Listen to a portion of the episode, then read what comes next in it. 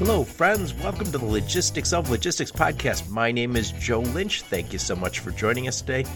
On the Logistics of Logistics, I talk to experts in logistics and transportation, warehousing, fulfillment, supply chain, and of course, technology. And during these interviews, I'm always the one asking the dumb questions. I ask the dumb questions so you don't have to. Today's topic is 3PL outsourcing trends with my friend Ben Steffes. Ben is Vice President of Managed Services at Coyote Logistics, a leading global third party logistics provider. Coyote has revolutionized the logistics business and they continue to be one of the leaders in the space. In the podcast interview, Ben and I discussed 3PL outsourcing trends gleaned from Coyote's recent study called Supply Chain Outsourcing for the Win. There's some very interesting insights. Please take a listen.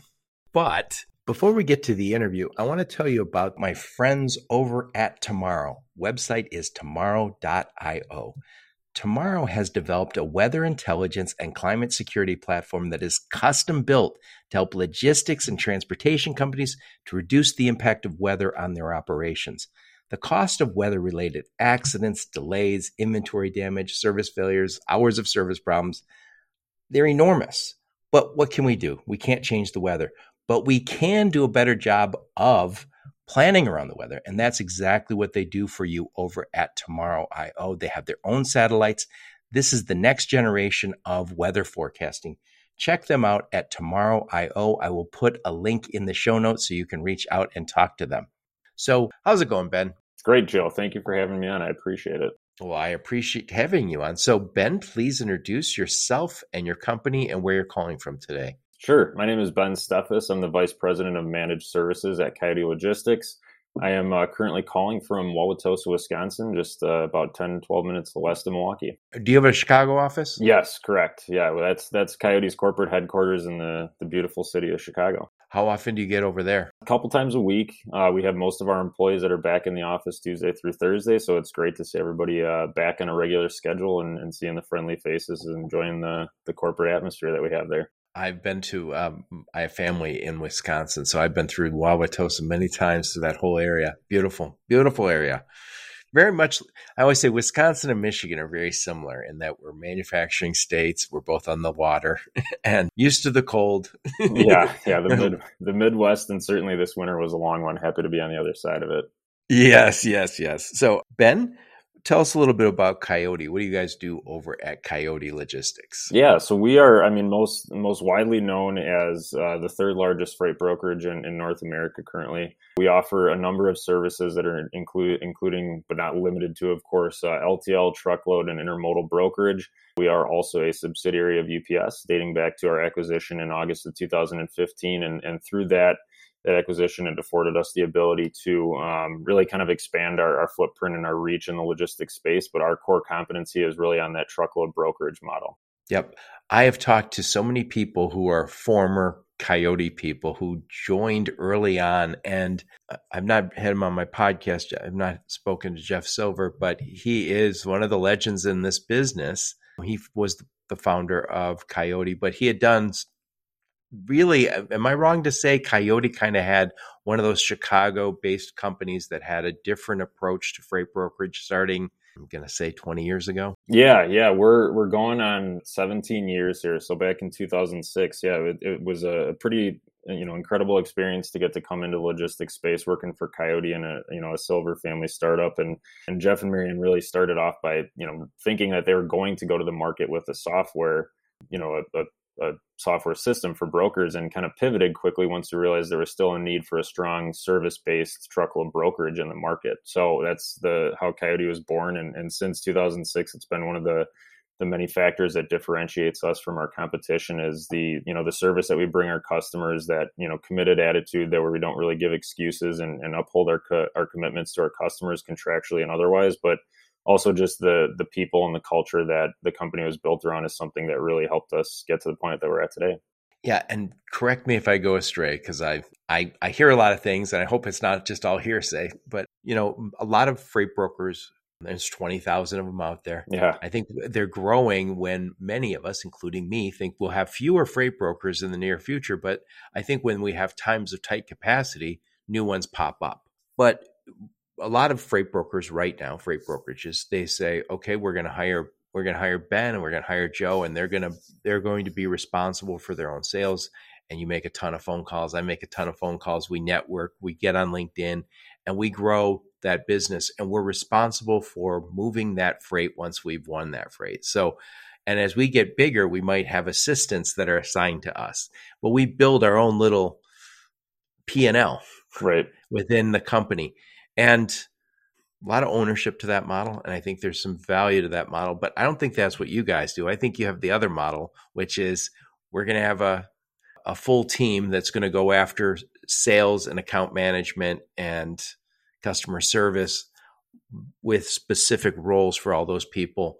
And a little different model. Am I right to say that? Yeah, that's accurate. And one of the, you know, in addition to the, you know, not being in the cradle to grave model, so to speak, I think is yep. what you were outlining yeah, we have you know our customer operations and then the carrier and customer sales and the carrier operations and sales sides of the business. But one of the the the nuances of Coyote and one of the things that is again you know really improved our ability to service our clients and, and the shippers that we partner with as well as the carriers too is just the centralized model of our our organization. So you're going to have one you know points point team point of contact. You're going to have one you know large group that's all working in concert to cover your freight to to work with the right carrier partners that we know are going to do a great job servicing it and that centralized model affords us the ability to not really compete with one another with the other you know 15 offices that we have around the us um, when it comes to capacity so we all work together towards the same goal of finding the right carriers to service our customers freight I think I think the model, and I've always heard it called the Chicago model, and the other one's called Cradle to Grave. So Cradle to Grave is where I'm responsible for everything, and I grow my own little P and L within the business. The problem I have with that is that if that guy decides to quit, mm-hmm. and and he's got all these people working with him, but also you get an inconsistent delivery in my mind because one team is focused a little different than the next team. And by the way, I've had tons of freight brokers, the owners, call me over time and say, you know, he was great. These guys, my guys are great when they get here and they're hungry. But as soon as they get four or five clients, they all slow down. And I was like, well, are they servicing the accounts? They go, yeah, they aren't getting new ones. I was like, well, day one, he's got no customers. So right. of course he's 100% focused on getting new customers. But once I've got five customers and I'm busy moving freight and the the upsides, unless you give them an assistant. And again, I like I like the idea that I have, you know, a guy who's the single point contact, but also customer service team if necessary, and uh, the finance team and the analytics team. I like having because if somebody ever you know should leave the company, it's the right. nature of the beast. I don't want the customer going, "Oh my God, Ben left. Right? What are we going to do now?" yep, exactly. Yeah, obviously, no, it's a good point. Obviously, you know, we're partial to the to the way that we run the business, but we think that it absolutely lends itself to to scale and growth with our customers while you know dealing with turnover as as it's always an ever present uh, problem in any market, uh, especially the one that we're in right now. Um, it's important that you have that consistency and the cross training and the team that can pick up the pieces no matter what's going on. Yep. And so you guys, I think, were one of the creators of that model that we just described. And and am I also right to say this? And again, shove me back in the shallow end if I belong there. But you're one of those freight brokers, I think, that started off saying, okay, we know we're going to sell a ton of Chicago to Atlanta. We're going to go out and buy that from carriers in bulk, even before we sell it. Yeah. Yeah, we we we definitely work to source capacity based on you know where the where the the customers are, the shippers are moving freight in our network, and from the start, we had shippers that were highly you know centralized to that kind of Midwest region or Chicago to Atlanta. So we did partner with and and you know brought a lot of relationships by way of the leadership team who who started Coyote to the table that that you know w- led us to those carriers in the midwest outbound. But really the model that we focused and and they focused on building coyote off of was that backhaul model. So we have carriers that are getting empty in a certain place place. We want to get them back home and utilize that capacity as much as possible to try to eliminate those empty trucks traveling around the us and again the customer base that we originally built the business off of was one that was you know centralized heavy outbound midwest to the the southeast and, and back. So yeah the backhaul model was one that that really helped us you know grow and scale the business Yeah, I think somebody said this to me before. Who was um, I may think it was Chris Pickett, who was been on my podcast. He's a Coyote guy, and I think he said that he that Jeff Silver had been at a company called American Backhaulers that got bought by C. H. Robinson, and then this then he started Coyote after that. Correct. Yep. Exactly. Yeah, Jeff. I think they sold the com- backhaulers in 1999, and uh, you know he took some time off, went back to school, got some some degrees and then came back and started. Oh yeah, he's, he went he went to uh, I think uh, MIT and also my beloved University of Michigan. Yeah, Wolverines. Yep. Yep. I love the football team and the more than I like the rest of the school usually, but well, it's a more exciting, generally more exciting uh, thing to be a fan of.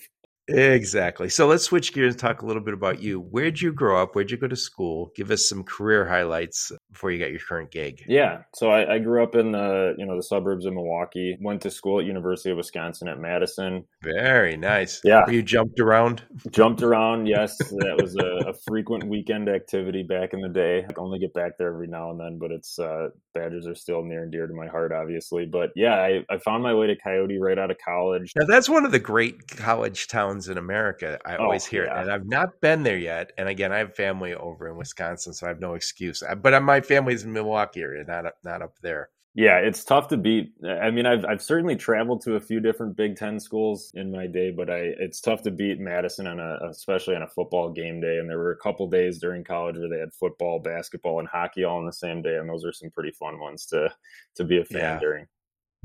Yeah, I've I have nieces and nephews who uh, went to school in Madison, loved it. So yeah. Anyway, so what'd you study at Madison? Yeah, so I, interestingly enough, as with a lot of people in the supply chain space, did not study supply chain activities in college. I was a psychology major. Thought that I, you know, was a part of a few different research labs that at the time were studying how competition affected participants' ability to perform different tasks that we had them go through during the lab. So, anyways, the it was it was absolutely a part of kind of my nature just to be in a competitive and you know quick paced environment. Thought that I was going to go the research route and ended up taking a, an internship in in uh, transportation and sales, kind of a dual role uh, during college and then found my way over to the business side of things and found that I, I, really just appreciated being in the you know the business community out of that internship. So then interviewed with coyote during a career fair and, and have been there ever since. So it's it's coming up on, on 12 years here in the next couple weeks actually Really? So you were there before UPS bought Coyote. How early on were you at Coyote? Yeah, so I, I started in 2011, and that was you know four years prior to the UPS acquisition. So coming in, it was a, a really exciting, fast-paced, you know, entrepreneurial environment, which is exactly what you know I think both you know myself and a lot of my peers who were in the training classes around me were looking for. We were you know part of the first training class that was at our, our now corporate headquarters in, in Chicago as they transitioned out of the the Lake Forest forest office. So it was just a, you know, I can't say enough about the the culture and the atmosphere coming in as a new hire back at that time. And then, you know, we knew that we were all working towards the goal of, of sale or or you know going public and it was one of those things that that that atmosphere really drove a lot of the pretty pretty awesome behavior that we all got to grow up in at coyote so were you uh, were you afraid when UPS bought because UPS is obviously a massive yeah. company, and were you afraid? Oh my God, this the, the party's ending now because UPS is buying us.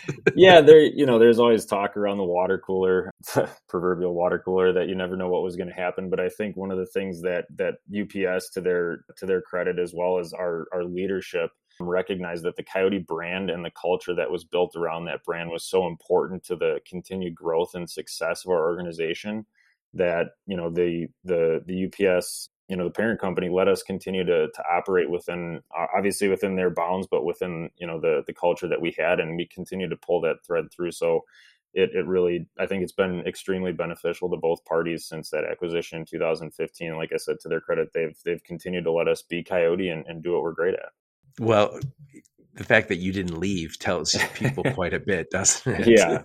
And it's, you know, you look around the, the quote unquote room of, of leaders that are, that are at Coyote. Many of them were here prior to that acquisition. And it's, it's a, it's a real tell that we still all believe very much in, in what was built and what we continue to, to try to build together. So it's, it's, it's just a fun, you know, group of people to be, to be a part of.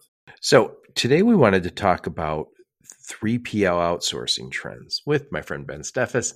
And so, Ben, you guys had just recently done some research and then published that research in a report. What's the name of that report? Yeah, so we it's called uh, um, outsourcing. Excuse me, I just need to get the actual name here, but right. Uh, we'll put a link. Yeah, we'll put, we'll a, put link a, link in the in show there. notes. But yeah, so we we recently published this study. It's it basically, like I said, it's it's outsourcing with different 3PLs and, and shippers that we interviewed. So we we took a poll of, of 505 different shippers, varying in shapes and sizes and in all different industry verticals, leveraged a, a, third party to reach out and actually pull those shippers on a, a, list of questions that we put together to really try to tease out the details of what shippers are looking to the market to get from third parties. You know, what what areas of their supply chain are they outsourcing? What which ones are they trying to insource or continue to insource? And then are they in fact continuing to invest in the supply chain sector of their business? Yep. And I think it's important to note that it wasn't necessarily saying this is just about transportation and warehousing. It's about outsourcing in general. Right. Which, and before we hit record, we were talking about this is that we use different terms for companies. So I'm from automotive. Automotive, everyone say that's a manufacturing industry. No one says otherwise. But yet, when you buy a computer, it is a technology company. Well, they both are built, they both have a ton of tech in them. And I think you could call virtually all these companies, all are kind of supply chain companies. And you know, if you look at a lot of computers now, they are built by outsourced companies. But I, when I used to build cars in Asia, those were built by third parties. I remember being in Europe. I think at one time it's changed because Chrysler's changed hand a few times. But I went to Graz, Austria. Every car sold in Europe that was made in Europe and under the Chrysler brand was made by Magna and you don't think i mean that's massive assembly plants but the, but that is not un, unusual that you use third parties. So the rise of the supply chain is is everywhere. And i think uh, there, when i was getting it when i was in school no one said supply chain. In fact i was in my 30s the first time somebody called me a supply chain guy and i did not understand the reference. Right. Yeah. Well and, and it's especially I mean, it, it's funny when I th- you know reference my my collegiate education. It's one, one of those things where it was similar at that time. I mean, supply chain has had become more of a topic and was a, a part of the business school at, at Wisconsin, but um, it was typically just a class and not a whole you know career track right. or, or something that you focused on. But yeah, it's becoming more and more of a hot button topic, especially when you come out of a a tumultuous supply chain environment like we had, you know, during and, and there shortly thereafter COVID. Yeah, and what's interesting, I'll just speak of automotive for a moment, just because I understand it better. You have manufacturing and you have engineering, but purchasing, which used to be kind of um, you know, a lesser organization, sure. grew because we were buying more and more from outside companies. So procurement, purchasing, whatever you want to call it, continued to grow.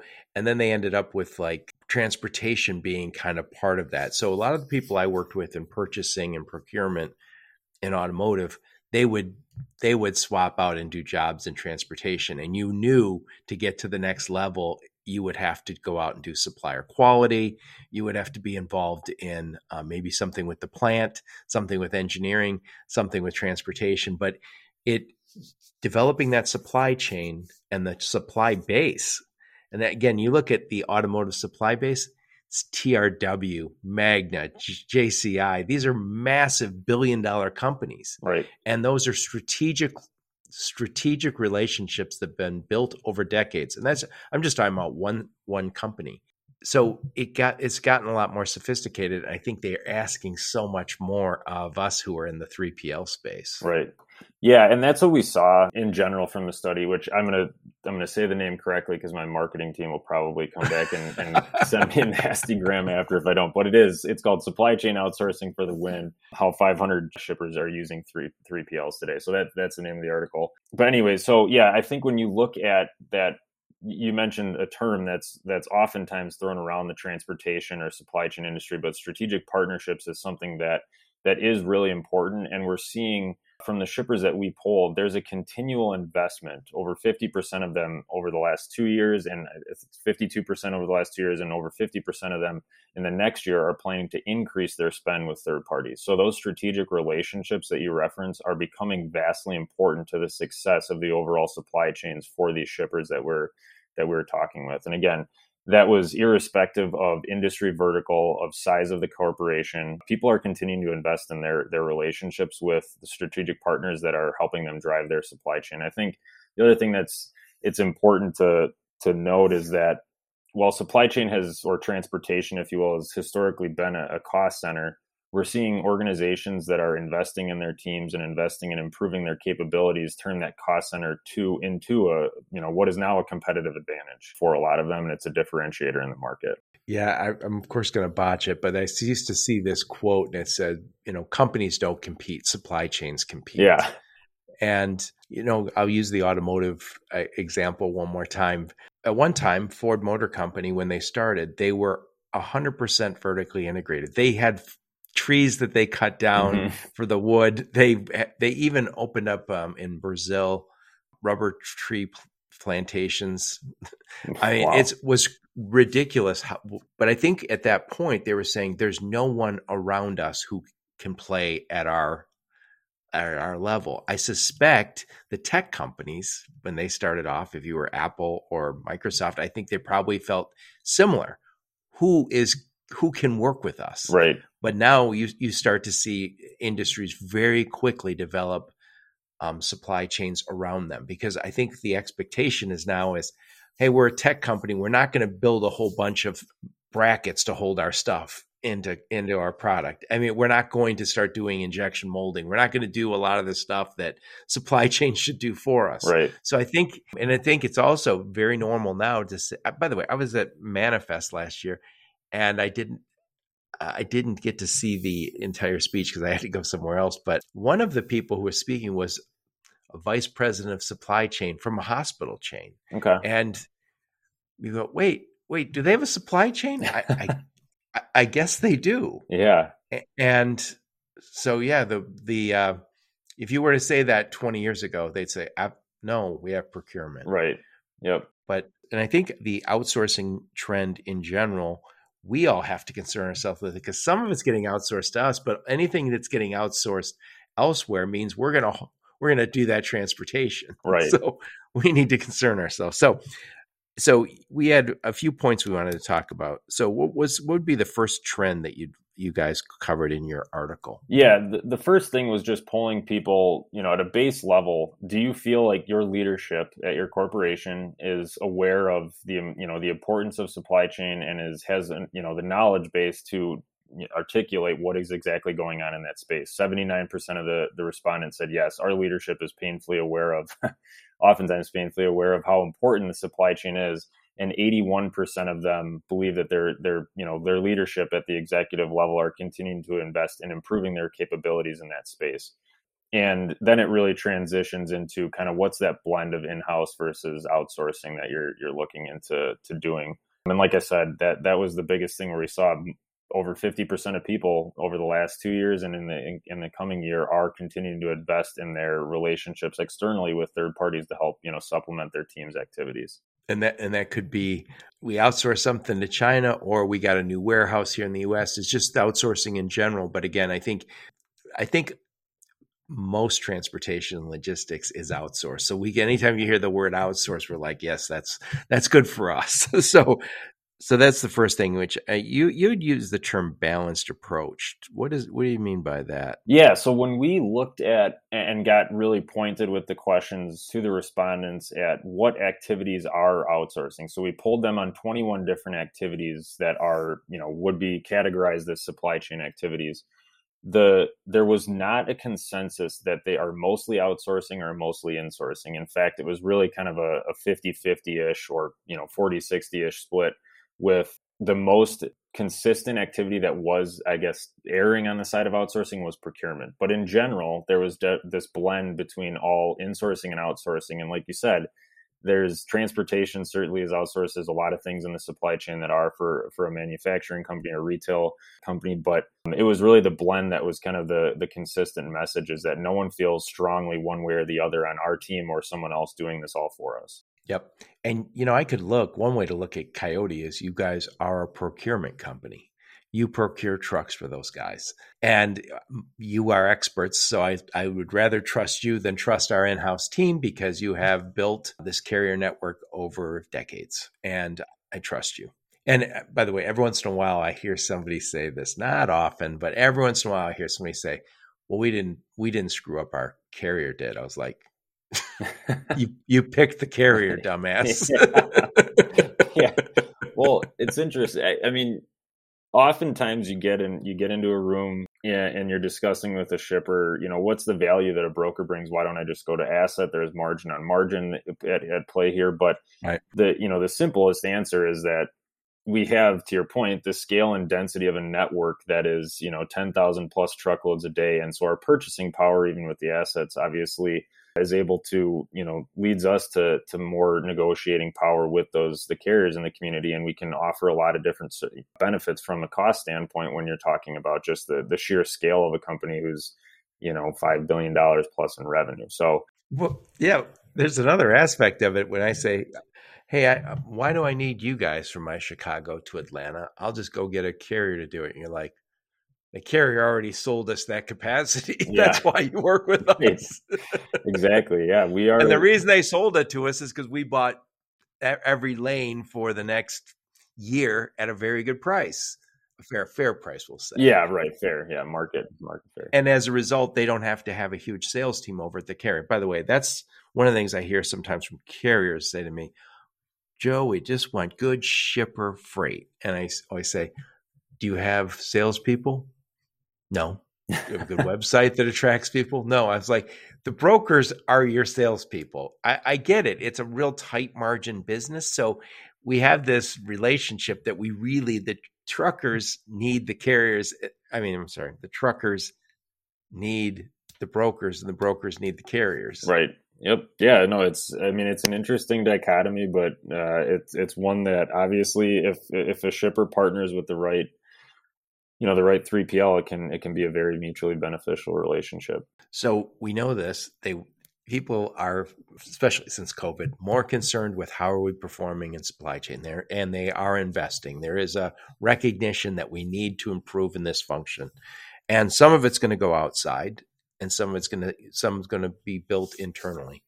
And is that spend going to go up in the supply chain? Are we going to see more spending on the supply chain or less? More, yeah. So, like, it, it's that was a trend that was very consistent across almost 100% of the respondents. It was over 80% of them said that we're going to continue to not only add headcount to our supply chain teams, but we're going to increase our spend with external providers, and we're just going to increase our, you know, our overall investment as an organization in the supply chain space because of that recognition of how important that that function of our business is to to our success. And I think like I said earlier, just the the tumultuous supply chain environment that that was a result from COVID was was really a you know a painful recognition that this is something that we really need some expertise in in order to deliver and, and service our accounts and or excuse me our customers and also just maintain inventory levels and you know there's a warehousing component and all of those different aspects of the supply chain that shippers recognize it's something that you can't just turn a blind eye to yeah, and I think there's probably more and more of recognition by the shippers that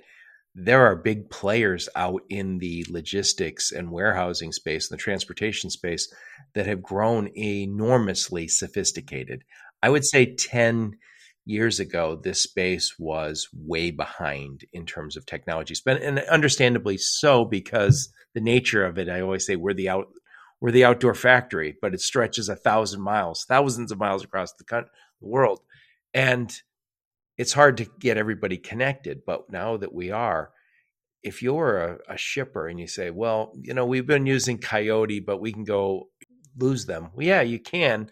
It might mean you're spending a lot more on technology. You're going to have to hire a whole bunch of people, stuff that previously happened – using automation, right. using a, a, team that's expert. Now we're going to be breaking in our brand new team without the technology, without so many advantages that a, a Coyote would bring to it. Yeah, and you know when I when I think of uh, even you know 12 years ago when I started at Coyote, thinking back to technology, it was really it was a competitive advantage and a differentiator in many ways for Coyote at that time. But now it's really table stakes to have you know a digital shipping platform for for you know clients to log on to and get a quote and move freight on. And so that's not necessarily the differentiator. It's the you know there is certain aspects of the technology that can uh, help separate you from the rest of the pack but it's more so just the service the rates and the experience that you know you an end user has on your platform and with your brokerage product with your you know your transportation product with your consulting product whatever it might be that ends up leaving a lasting impression and really drives those going back to the term but strategic relationships for future opportunities. You know we recently went to market uh, with uh, a self-service tms platform called go premium that it, it was it's meant to target those you know SMB and, and middle market shippers that previously you know really couldn't afford a an expensive software platform to execute their transportation on, and now we have a, a great place for them to start executing a routing guide, getting some insights from reporting around their network, and centralizing their visibility and control. So I think you know that oh, previously you're also streamlining the process. Yeah, it, it, it that previously was something that that someone had to develop and now it's kind of table stakes but just creating that overall experience for someone within the ecosystem of a strategic partner is important for you know fostering a, a long lasting relationship as we hopefully both grow grow together. So that software you give it to them for free? Yeah yep. So it's a tms so so they can use it. So let's just say i'm a, a small shipper and i say well i'm not going to buy my own tms i don't have the money for that. Yeah. But i'm growing and i know i need a tms so i'm doing 20 LTL shipments a month and 10 truckload. Do I have to use your all your uh, carriers or can I put my own in? Yeah, it, that great question. It's it's a carrier agnostic tool, so they can bring to the table any number of providers that they'd like. Obviously, we you know we hope that they end up using Coyote, and, and candidly, that's the the goal is for them to have a great experience not only with our, our technology but also with our carrier side. So we obviously are providing them the ability to get Coyote rates, but they can choose to use whoever they'd like. Yeah, well, I, I, I I know people are listening, going, "Oh my God, that's that's just so they know what everybody's doing." But do I really care if I say I already had negotiated rates with the LTL companies Yeah. and I already had rates with these ten, the, the for these ten lanes? If if I get a message from Coyote saying, you know, we could have saved you a thousand bucks last month, am I going to go, "Oh my God, that's such that's ridiculous"? Yeah. No, I'm going to go, "Wait, I can blow that thousand bucks on food and shelter." Right. Tell me more. Yeah, exactly. No, it's true. And it- You're not hurting my feelings. I don't feel tricked. I knew the deal. yeah, it's I mean the the way that the market's going, it's it's it's granting our shippers and and shippers want this is they want access to as many competitive rates as possible while having the option to choose who they would like to to service their freight. And that's really what the the end game is and we hope over time obviously that that ends up being Coyote as their choice, but we got to prove that first, you know.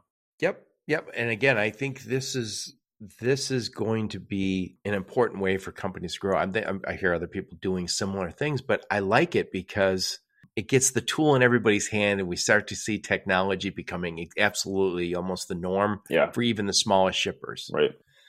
So, are we going to see more spending overall with 3PLs? I know they're going to spend more outside. Are they going to spend more with 3PLs? Yeah, yeah. When I say 3PLs, I mean transportation companies, logistics companies, freight brokerages, warehousing. Yes, yeah, and, the interesting, I guess, you know, trend that we saw was that while there's an appetite for reducing the number of 3PLs, you know, most of the shipper respondents were saying, "Hey, we would love to find somebody who does it all, right? We want a one-stop shop. We want somebody who has you know, if you if you think about it, Coyote could check all of these boxes, but when it came down to the decision makers saying, "Are you going to increase your spend with a single provider or spread it out?" They were increasing their spend with a larger number of 3PLs. Overall, the trend is yes, we're going to increase our, our spend with 3PLs in general across all those things that you just outlined. But there was an appetite for and a recognition of uh, identifying you know partners that have the ability for them to be that one stop shop should they choose to to go down that route.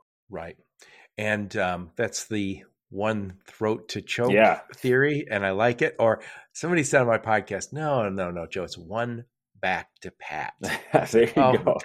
That, that's better. Yeah. a little more positive. But by the way, I maybe it's because of where I came from, but I don't understand the transactional nature of our business sometimes because I haven't said it in a while, but I'll say it today.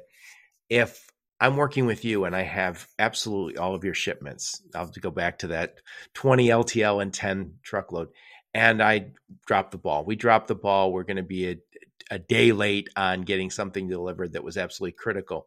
I'm going to call you and say, I'm so sorry. We're going to reduce the cost on that one. We're going to rebate you this. If I don't have all of your business and I, I have to be the lowest price, I'm going to have, I got to win it every day. First off, I don't have that I don't have the familiarity that I should with with your with and I don't have a carrier that I can build that relationship with either because we're not running that lane on a regular basis. So we're more likely to screw up. And then am I going to give you a rebate? No, because you're not going to work with me anyway. I always say it's the it's the difference between being married and and casually dating someone. When your wife is sick, you're like, "Oh, we are staying in this weekend. We're going to get the wife feeling better. I will I will become the nurse and doctor at the house. Casually dating, you're like, oh, okay. I hope you feel better. Yeah, yeah. Well, no, it, it's it's an important point, and and for us as you know, as a, a broker, right? On that side of our business, density is extremely important. Density and consistency are important for us finding the right providers. So the more of that that we have in a region, a lane, a corridor, what, what whatever that you know grouping of lanes might be or singular lane the more of that that we have the better it is the easier it is for us to identify a carrier that will service that business high, in a highly effective way so obviously we we prefer and seek out partners that are interested in, in working with us at a large scale but yeah it, it is the nature of our business that it's largely transactional and you got to figure that out too yep so, I want to take a quick time out to tell you about my friends over at Lean Solutions Group. Lean Solutions is a nearshore offshore service provider, and they provide a range of services, including operations, technology, marketing, sales, and business process outsourcing. They work with over 500 US transportation and logistics companies. And what they have is this model where they have satellite offices down in Colombia, Guatemala, Mexico, and the Philippines. And their their approach is real low cost, low risk, low hassle. They have 9,000 employees now. They're one of the fastest growing companies in America. And again, everybody I know seems to be working with them. But if you're not working with them, check them out. Lean Group, L E A N group.com. And by the way, my podcast is edited by someone from Lean. Lean Solutions Group. They're a fantastic company. I just did an interview with Ryan Mann. I'll put a link to that in the show notes. Check them out. So I know you guys have it all figured out. The bigger companies can manage any way you want to work with them, but um, again, I I highly recommend people pick a you know. And by the way, if I have to pick one partner, that means I'm also going to vet people very well because because I'm going to be joined at the hip with them. But um, so there's another topic here that I wrote down before we hit record, and it was procurement. So that was another trend. Talk about procurement. Yeah. So procurement was the one area of the 21 different supply chain functions that there were most there was most consistency or consensus across the respondents in that they look to outsource that to a third party. And I think a lot of the things that we've discussed today are are contributing to that that response in in that obviously you're looking at a third party who's we are a procurement organization inherently as a broker. That's what we're doing every single day. So i think there's a recognition that there are the purchasing power and then just the consistency and frequency with which you're purchasing transportation in a third party is something that shippers identify as a value added service. So that was the one area that we saw the most consistency across the groups and it was actually air and ocean ocean actually having the the highest outsourced procurement at like 31% of the respondents said that they fully outsourced that. But it was uh, uh, like i said the, the one area that shippers were consistently saying we're looking to for someone to, to outsource this to exclusively. So that makes sense to me because i think at, there's a recognition now like if i was right now had to go buy hospital equipment I guess I could go online. I could start Googling stuff. A sales guy stopped by last week. I could re- call him back. But do I know how to buy a hospital if I'm right. brand new there? Uh, no. But I guarantee there's companies that say, we we are soup to nuts. We do it all. And I guarantee I could talk to a few of those companies and get comfortable with one and say, I'm going to buy, you know, maybe exclusive to all, you know, one one company or pick you know a few that is going to manage all my purchasing. It makes a lot of sense. Yeah, and you know the for instance, our our you know RFP management service that we provide oh, a, a host of shippers that we work with it's still a very much a collaborative approach, right? I mean, we're doing the we're going out there and, and procuring on their behalf, getting rates. We're we're working with the carrier network that that we uh, obviously have a vast one with over seventy or eighty thousand carriers. I forget the number that that we're up to today, but it's still very much a collaborative approach in that we are presenting award scenarios for our shippers to go through with us, and and it's not as if outsourcing means you're losing control. In fact, it's generally pushing more control your way by tooling you with the information that you can use to make some strategic decisions based off of. Oh yeah, got uh, from my perspective, I can't imagine if being in a big company and saying, "Oh, I, we're managing it all in house," because my concern would be you only can get as good as what you're learning in house. You're looking at Coyote; they're learning from thousands of customers. I learned something down the hall, and that's quickly applied everywhere. I, you know, I, I think, oh, I think we should add a new field about this. And yet Coyote did that four years ago. Yeah. right. Yep. So anyway, Ben, um, one more time on that title so marketing doesn't kick your butt. Yeah, so it is, and I'm going to pull this up again just so I have it. It's called Supply Chain Outsourcing for the Win How 500 Shippers Use 3PLs.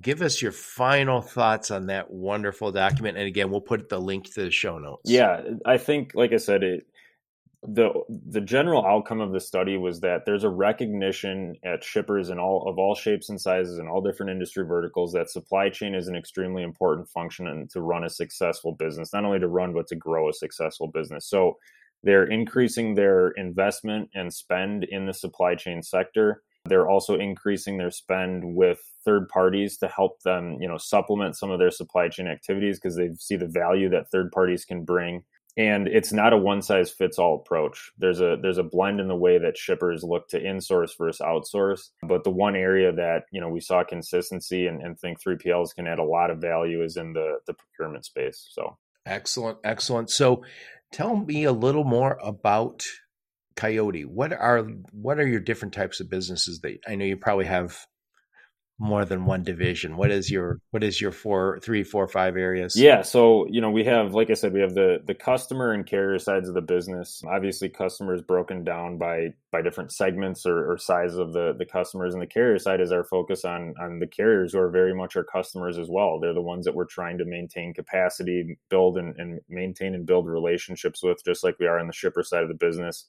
We also have a really large part of our company who's focused on you know servicing our parent company during that that peak time of the year. And that's that's an interesting thing that we've recently gone to market with called specialized logistics services so that's a new division that includes you know really the the managed services group that i oversee it's our attempt at going to the market with a very unique different types of capacity solutions that we've developed through our relationship with ups you know through peak season and everything we have access to a ton of leased trailers and leased equipment. We have, you know, we can create dedicated fleets. It's really kind of the nuanced capacity that typically our shippers are looking to find in the market outside of a bid cycle. It's, hey, we have a project, we're standing up or closing a new warehouse or DC, we need some help there. It's the the capacity and then also the technology in the managed services group, such as our, our you know our managed transportation product, that new Go Premium self service TMS, as, long, as as well as Coyote's CTM product, which is Coyote Transportation Management, which is your kind of standard, you know, managed transportation platform and team that backs the business.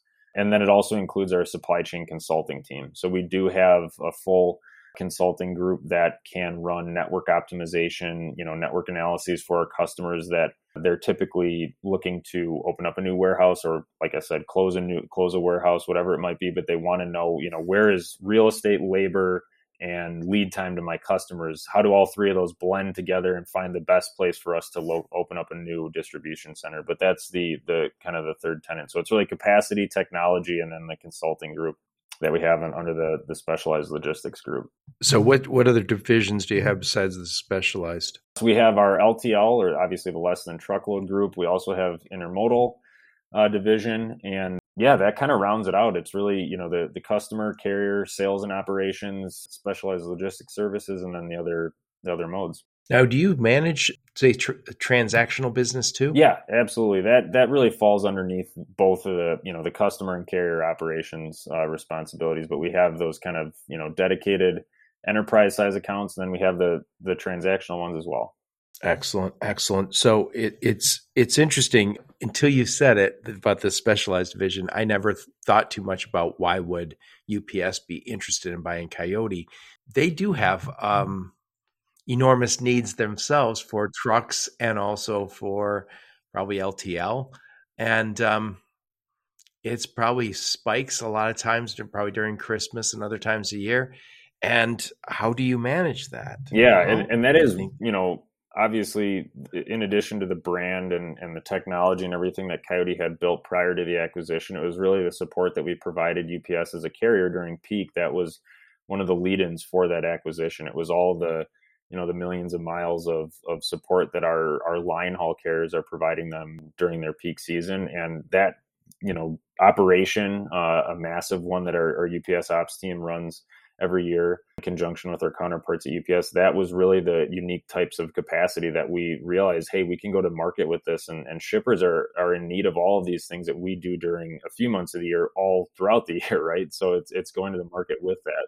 Well, I need I need to be able to ramp up and ramp yeah. down without having to let go uh, hundreds of people. And you're like, hey, that's just what we do every day. Yeah, and one other, you know, under that that we affectionately call it SLS or Specialized Logistics Services at Coyote because it's a little bit of a, a, mouthful. But one of the other things that is has really started to take off is just our synergy efforts with our counterparts under the Supply Chain Solutions division of UPS. Obviously, Coyote is one of those those business units in that group, and are we're starting to, to to really go to market in concert with the other SCS business units to offer customers that full end-to-end supply chain capabilities that you know the global logistics and distribution and global freight forwarding business units of UPS offer. So we are one of the few providers out there that can collectively tell a customer in confidence that we have not only the technology but the capacity, the operations and the assets to do everything for you from you know end to end but this is increasingly important. Years ago, I was talking to somebody, one of your competition, mm-hmm. not on the podcast, but separate. And I, I mentioned, I thought that they specialized in transactional. And they said, well, the, they said, not so long ago, 10, 12 years ago, we did a lot more transactional business. They go, the entire market is moving to more strategic. And when they say the entire market, I'm really thinking the top 20,000 companies that spend, you know, 50 million or more on transportation logistics. The, the smaller onesie twosie companies are going to the SMBs. Sometimes they were going to have the, a strategic relationship might make sense for them, but might make a little less sense where you're like, hey, we're not going to invest a lot on your end mm. for their two shipments a month, but you want to work with them because they could grow. That's why they need to use your free TMS. Yeah, exactly. it's yeah. Yep, that's exactly right. Excellent, excellent. So, Ben, I like to interview smart, interesting people like you who are killing it in the space. Who else should I interview on my podcast? Yeah, so one person that that I've had the pleasure of working with recently, not a coyote, but is in the UPS family, is Shane Boyles. He's a director of corporate strategy at UPS, and I think he has a lot of interesting perspectives from from his seat at, at UPS that he that he may be able to be able to offer on the on the podcast. So I think he'd be a great person to interview. I would like that very much. You got to make me make the introduction for me. So, uh, what conferences will we see you guys at? Um, you know, that's all, a good all of them. Yeah, pretty much all of them. There is. We do have a page on on coyote.com that'll actually show you the conferences that we are attending coming up. So it's underneath the the resource center. So I'll I direct you to that to that page to to see which conferences it will be at. But we yes, we have representation at generally most of the big ones. So if you are kind enough to give that to me, I will put that in yes. the show notes so people can reach out and see you guys. But I've, I've been to conferences. You can't avoid the coyote guys. Yeah. They're going to be there. we like to make our rounds and, and, and meet people and, and socialize for sure. Well, next week I'm going to be at TMSA down in Savannah, which is where seems half the half of the logistics world lives these days. Yeah. So it's a nice area. It's not bad and not too shabby. They don't get they don't get snow and cold though. I'm not wild about that. I want my face to hurt from the cold. Yeah, you gotta so. you have to be pleasantly surprised and like really relish in the summer months.